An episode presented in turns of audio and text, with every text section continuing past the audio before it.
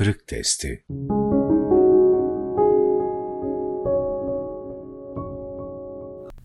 Mağduriyet ve mazlumiyetlerin değerlendirilmesi Soru İslam dünyasının pek çok yerinde mazlumiyet ve mağduriyetler yaşanıyor.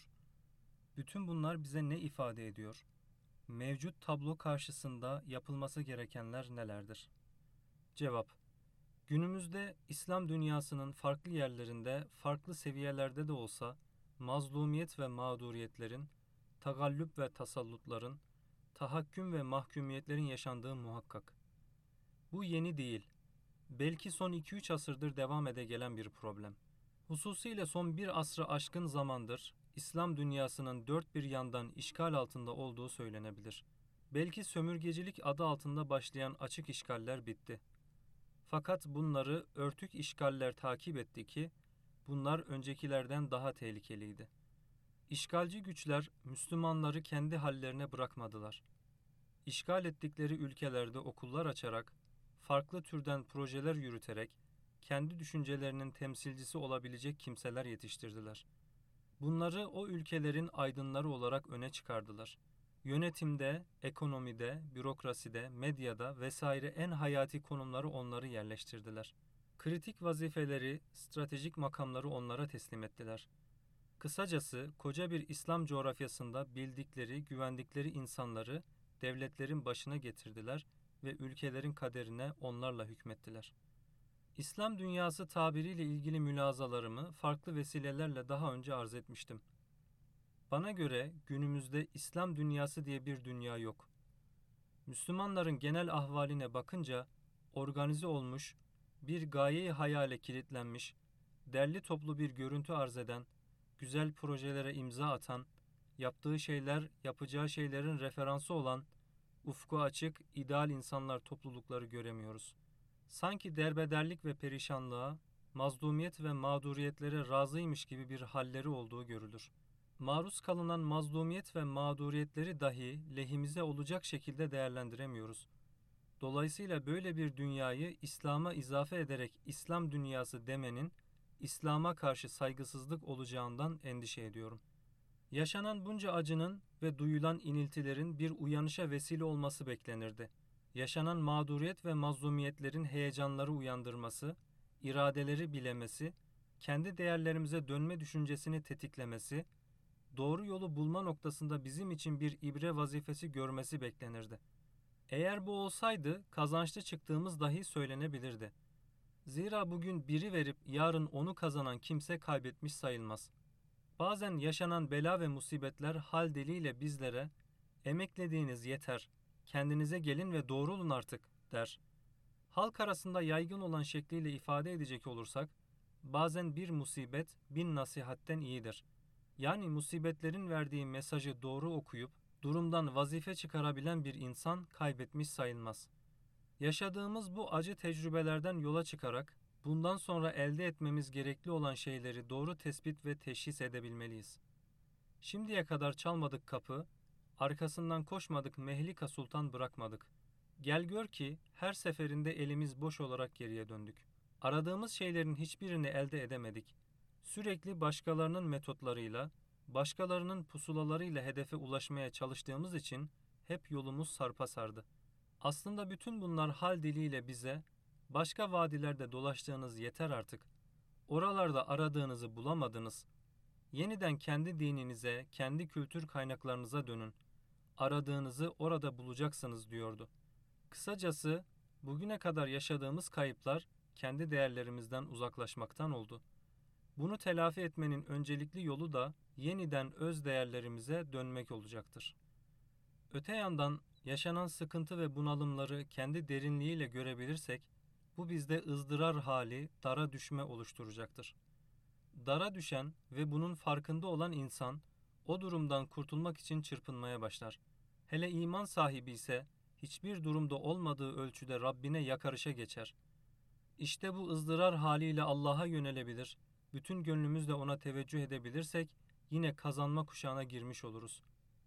Yeniden mabudu bil hak ve maksudu bil istihkaka dönmek suretiyle mabetsiz ve mabutsuz dolaşmaktan kurtulmuş oluruz.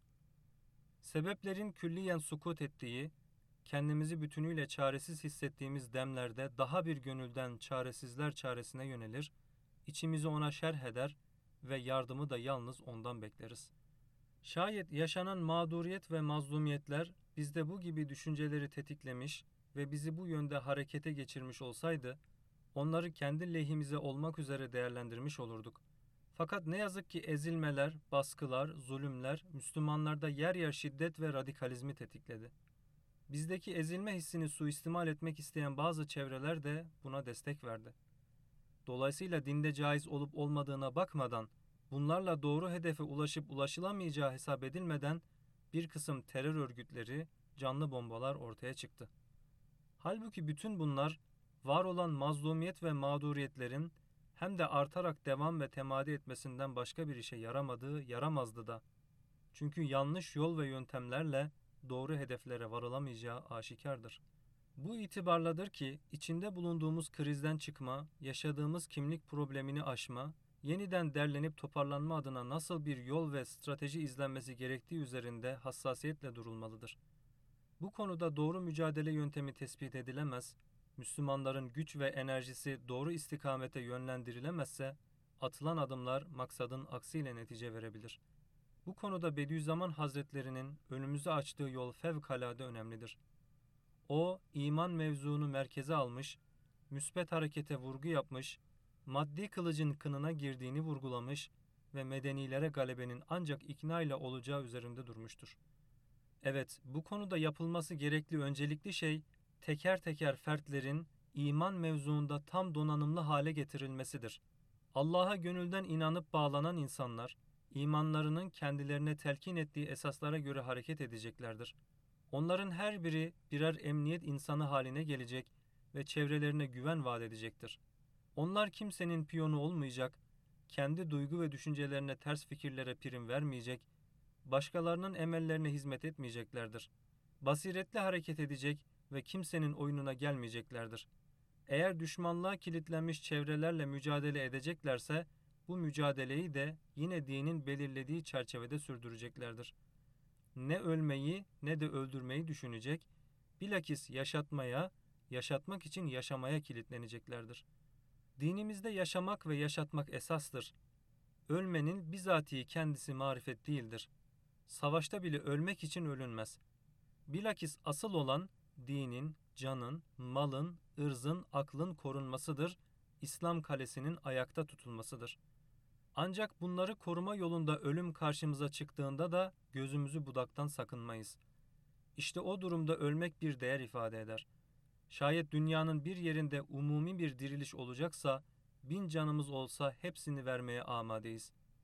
Gerçek mümin, bir kişinin cennete girmesi için elli defa ölüme razı olan insandır.'' Fakat doğrudan ölümü hedefleme de bazen işin kolayına kaçma olabilir. Asıl olan insanın yaşatma düşüncesiyle her gün ölüp ölüp dirilmesidir. O Allah'ın kendisine bahşettiği imkanları da hayatı da öyle rentable değerlendirmelidir ki onlara gerçek kıymetini kazandırabilsin, onları ucuza satmasın. Onunla üzerine güneşin doğup battığı her şeyden hayırlı olan bir gayeyi hayali gerçekleştirsin.